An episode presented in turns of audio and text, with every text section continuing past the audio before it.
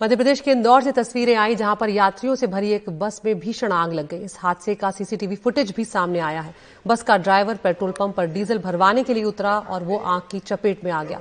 Bus driver की हालत गंभीर है और हेल्पर भी हादसे में झुलस गया है। वो तस्वीरें आप देख रहे थे पेट्रोल पंप की और उसके बाद वहाँ से यात्रियों को उतारा गया। बस को थोड़ा आगे बढ़ाया गया और उसके बाद आग की लपटों में बस घिरी हुई इस तरह से नज़र आई।